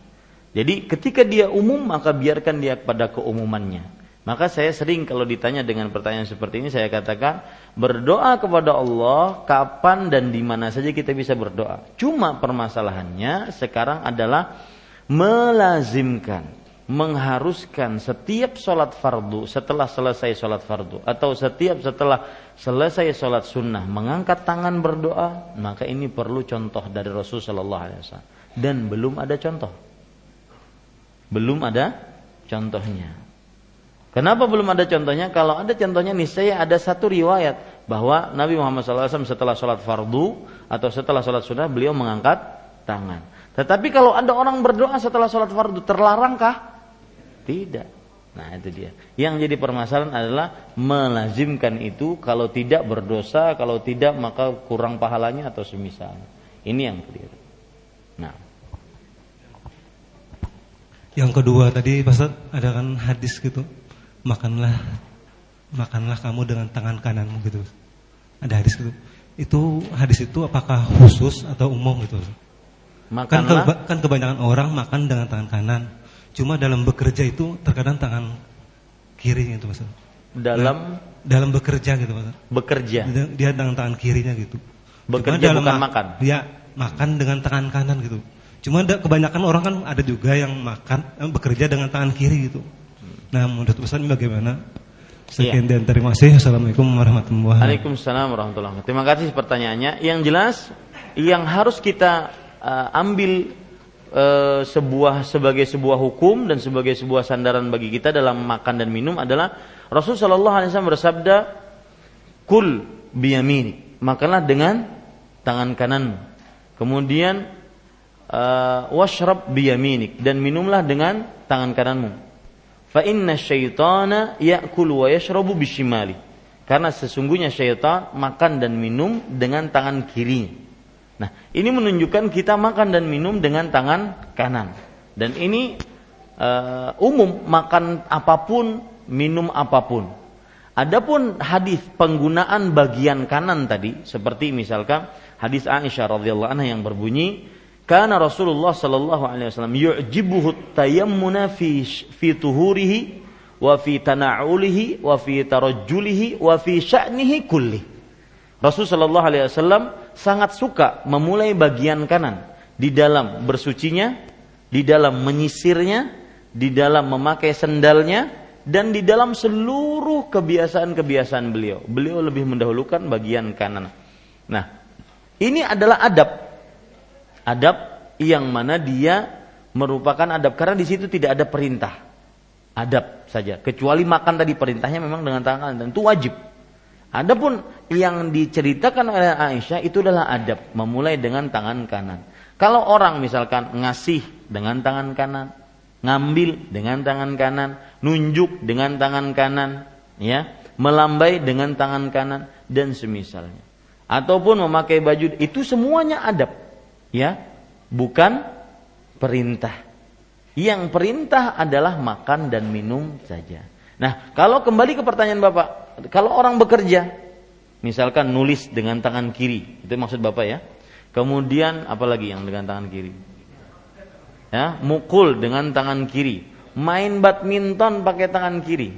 Maka jawabannya khusus untuk makan dan minum, maka dia harus berusaha semaksimal mungkin merubahnya dengan tangan kanan. Ya, dan itu bisa.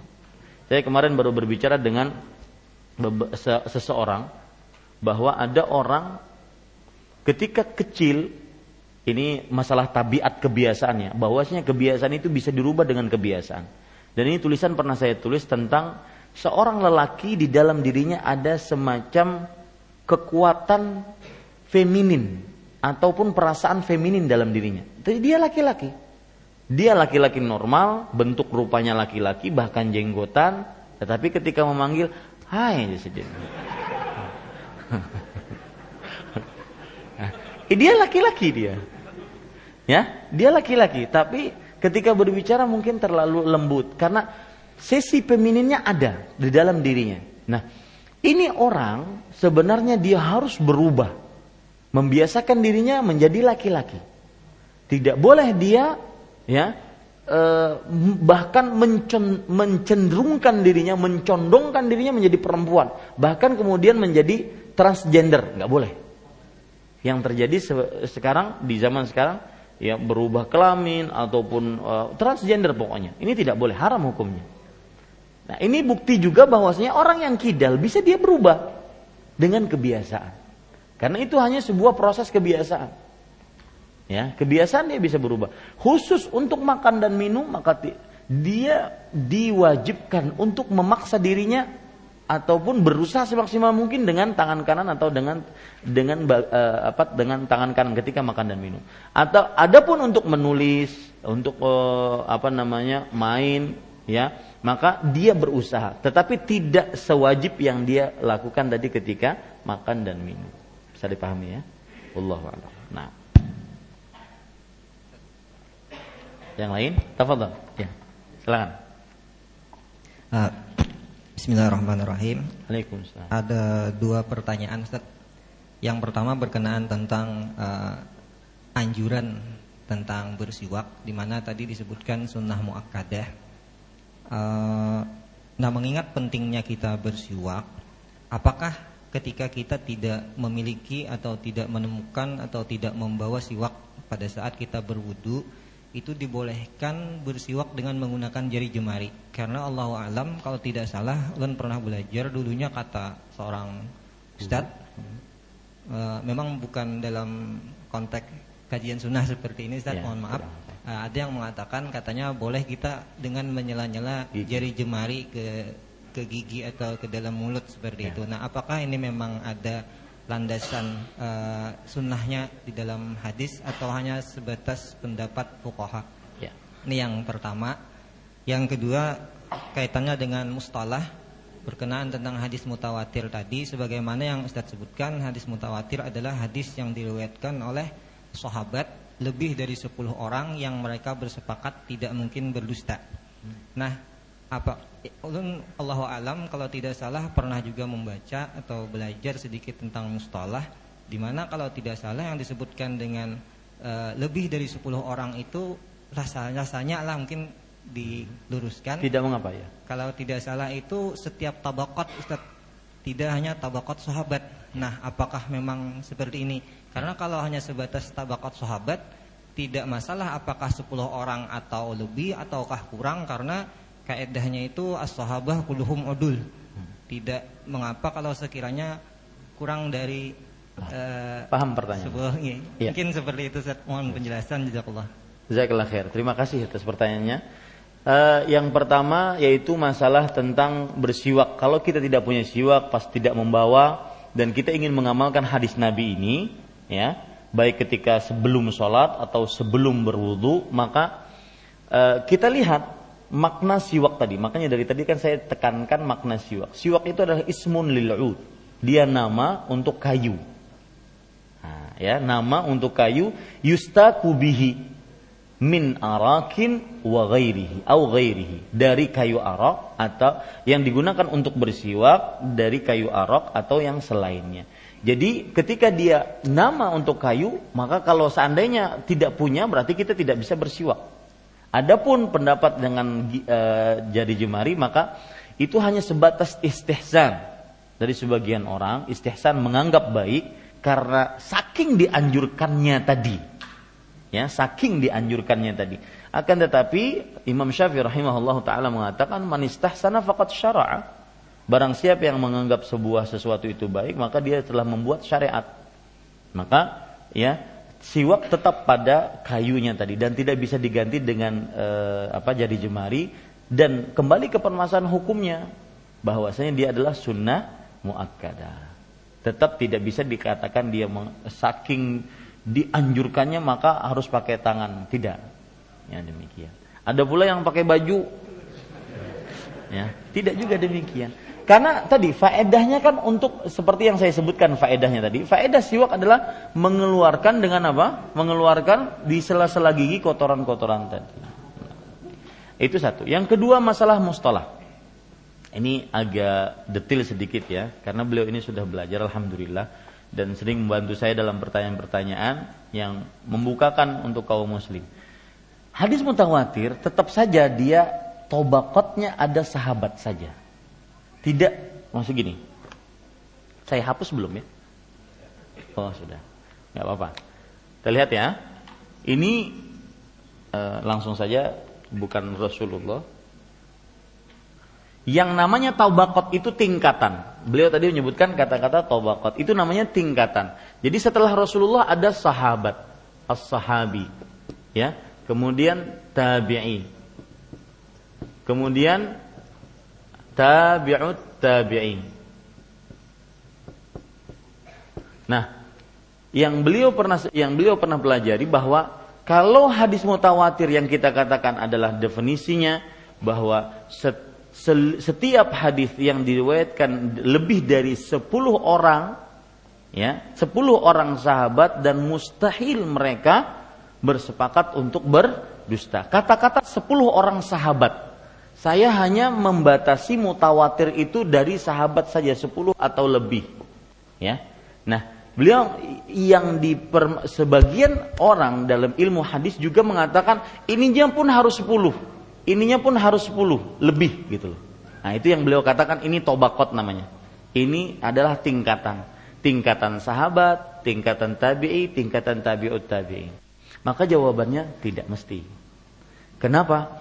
Meskipun dikatakan bahwa setiap sahabat itu adalah seorang yang adil, yang terpercaya, yang wibawanya e, terjaga, harkat martabatnya terjaga, maka tetap saja ya, kalau seandainya di sini satu sahabat, sedangkan di sini sepuluh, di sini sepuluh lebih, di sini juga syekh tabi'i, tabi'ut tabi'i, ya, sepuluh lebih, maka tetap ini dikatakan tidak mutawatir.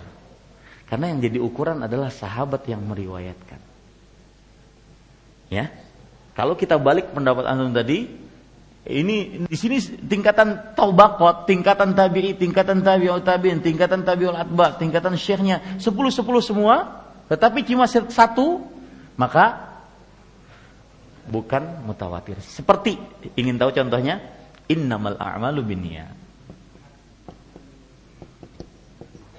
Ya, hadis uh, Umar bin Khattab. Ya.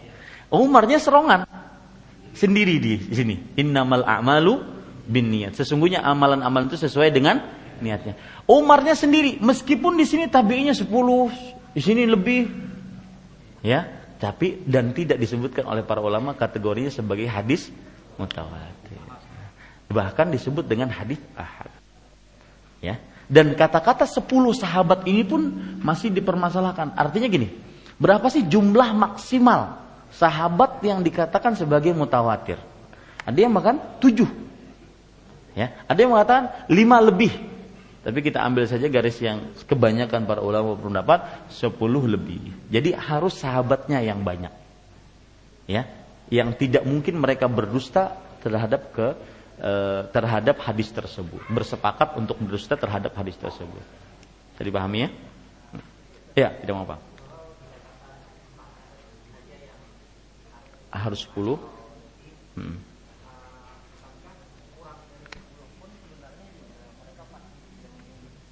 Nah, masalahnya bukan berarti mereka tidak berdusta. Masalahnya nanti di sini.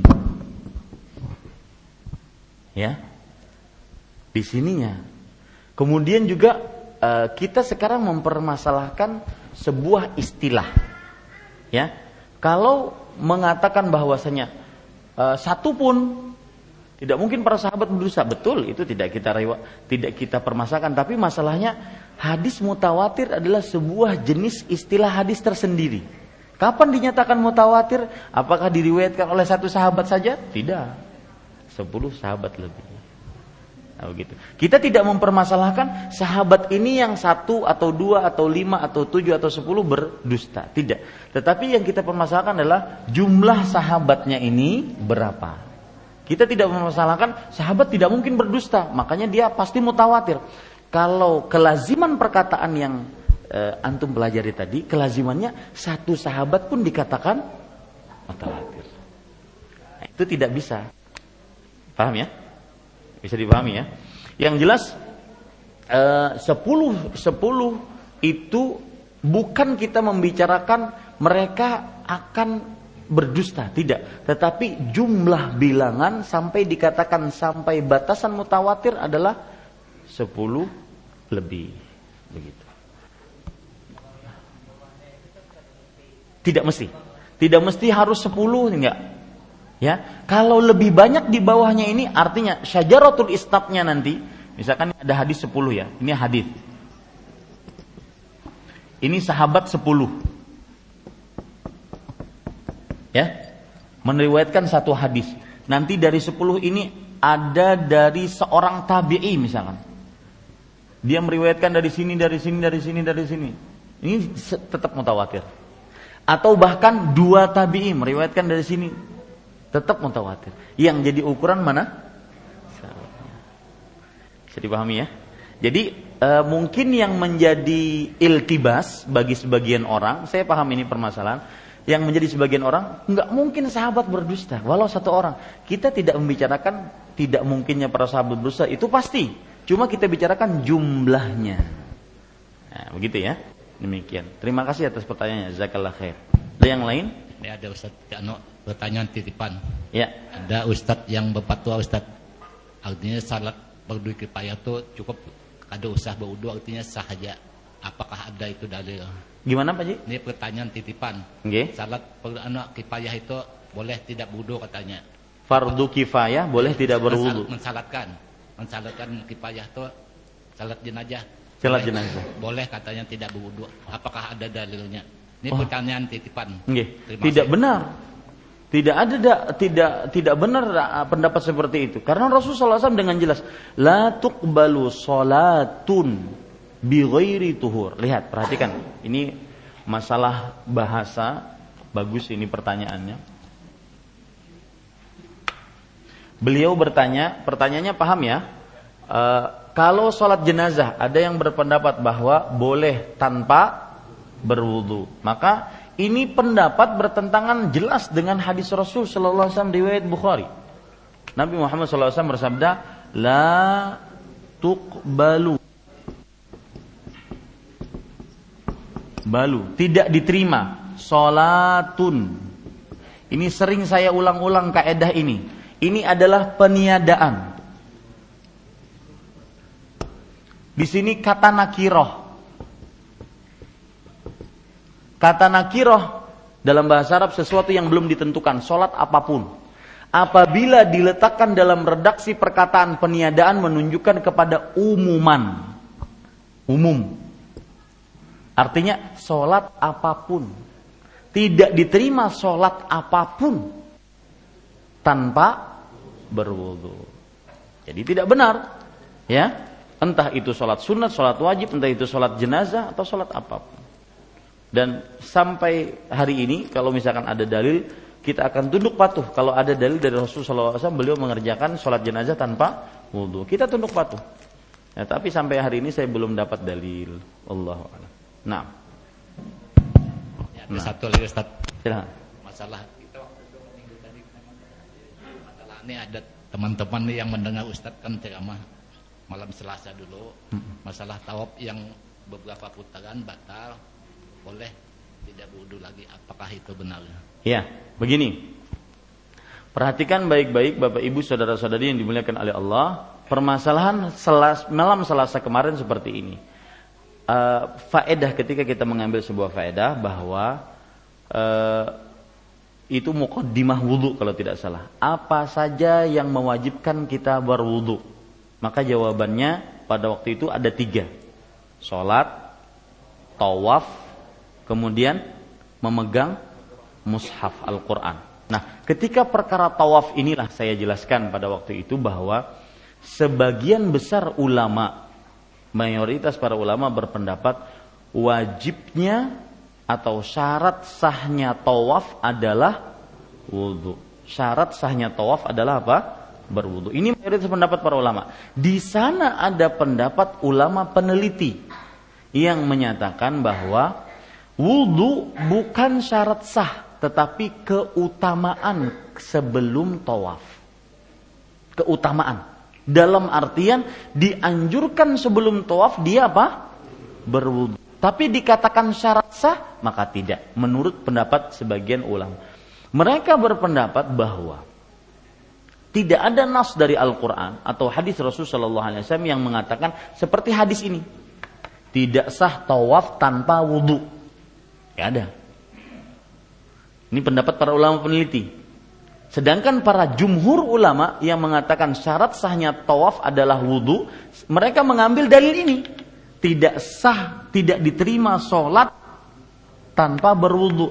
Dan ada hadis Rasul yang berbunyi tawaf itu seperti sholat. Nah, sudah paham pembahasannya sampai sini? Maka kemudian waktu itu saya cerita bahwa waktu awal-awal saya umroh, ya saya masih memakai pendapat kalau bersentuhan batal. Nah, waktu itu Ramadan 10 hari terakhir orang lagi penuh-penuhnya saya tawaf datang. Tawaf. Sudah lima putaran itu pun sudah dua jam. Kemudian tersentuh seseorang, batallah menurut saya waktu itu saya keluar. Keluarnya satu jam. Masuk lagi satu jam lagi, hanya mau memulai tersentuh lagi. Berarti hampir empat jam cuma tawaf sebegini sulitkah agama Islam?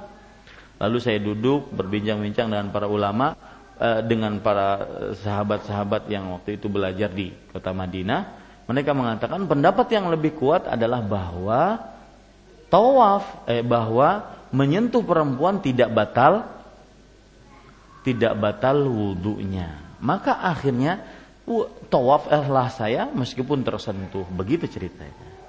Ya, begitu ceritanya.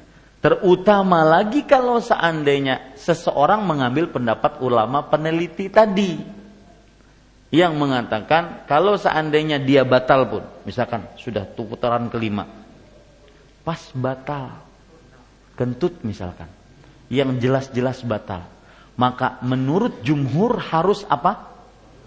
Diulang dari pertama. Menurut ulama peneliti apa? teruskan terutama. Imam Nusaimi mengatakan terutama jika dalam masa masa-masa crowdednya zahmahnya ya sibuknya atau penuhnya. Nah maka pada saat itu dianjurkan saja dia bertawaf. Nah begitu Pak Ji waktu lemu jadi kadang mengatakan boleh bertawaf kada berwudu. Itu tidak benar perkataan seperti itu nah bagus diklarifikasi oleh beliau karena nanti jadi pembicaraan di luar. Nah, nah ada ibu-ibu pertanyaan? Bolehkah berdoa tidak diucapkan di dalam hati? Maksudnya mungkin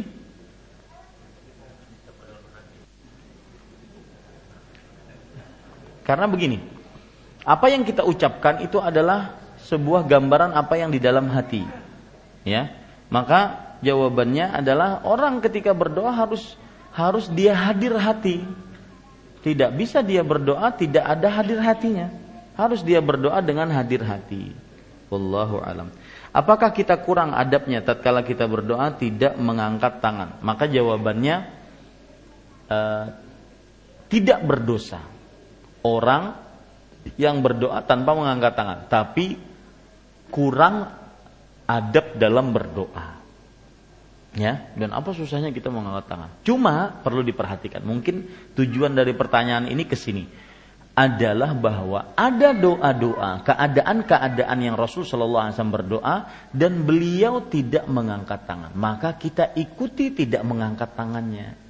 Seperti berdoa setelah berwudu. Setelah berwudu ada doanya kan? Apa doanya? Asyhadu an la ilaha illallah wa asyhadu anna Muhammadan abduhu wa rasuluh. Allahumma ja'alni minat tawabin wa ja'alni minal mutatahhirin. Apakah ngangkat tangan ini? Kemudian menghadap kiblat? Tidak. Ya. Kemudian doa setelah adzan. Ya. Mengangkat tangankah uh, kemudian mengusap wajah? Tidak juga. Ya. Kemudian doa apa lagi? Hah? Doa masuk WC, doa masuk rumah, doa keluar rumah. Maka tidak ada nas dari Rasulullah SAW beliau mengangkat tangan. Maka setiap doa yang tidak ada nasnya, penegasannya dari Rasulullah SAW mengangkat tangan, maka kita jauhi mengangkat tangannya. Kenapa? Bukan karena tidak boleh, karena lebih mencontoh Rasulullah. Demikian. Cukup kiranya. Apa yang baik itu hanya dari Allah Subhanahu wa taala, apa yang buruk itu dari saya pribadi dan pengumuman. Karena sudah saya umumkan tadi pagi bahwa Eh, pelajaran sirah dan juga pelajaran zikir, fikih doa dan zikir itu dirubah waktunya jadi malam Rabu dan malam Jumat, maka insya Allah malam Rabu depan besok malam ya besok malam itu pelajaran sirah nabawiyah ya.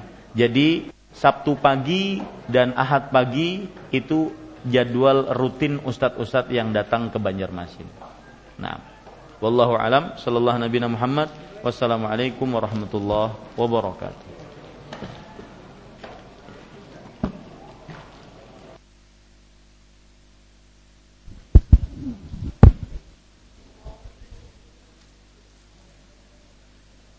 Uh, Bismillah.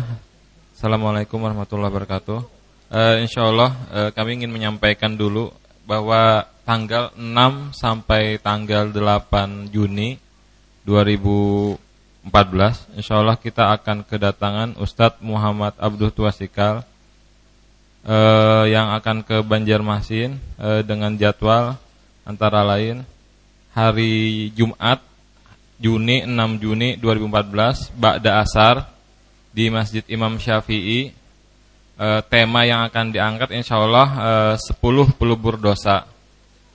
E, dilanjutkan kajian di Masjid Asalam pada maghrib masih hari Jumat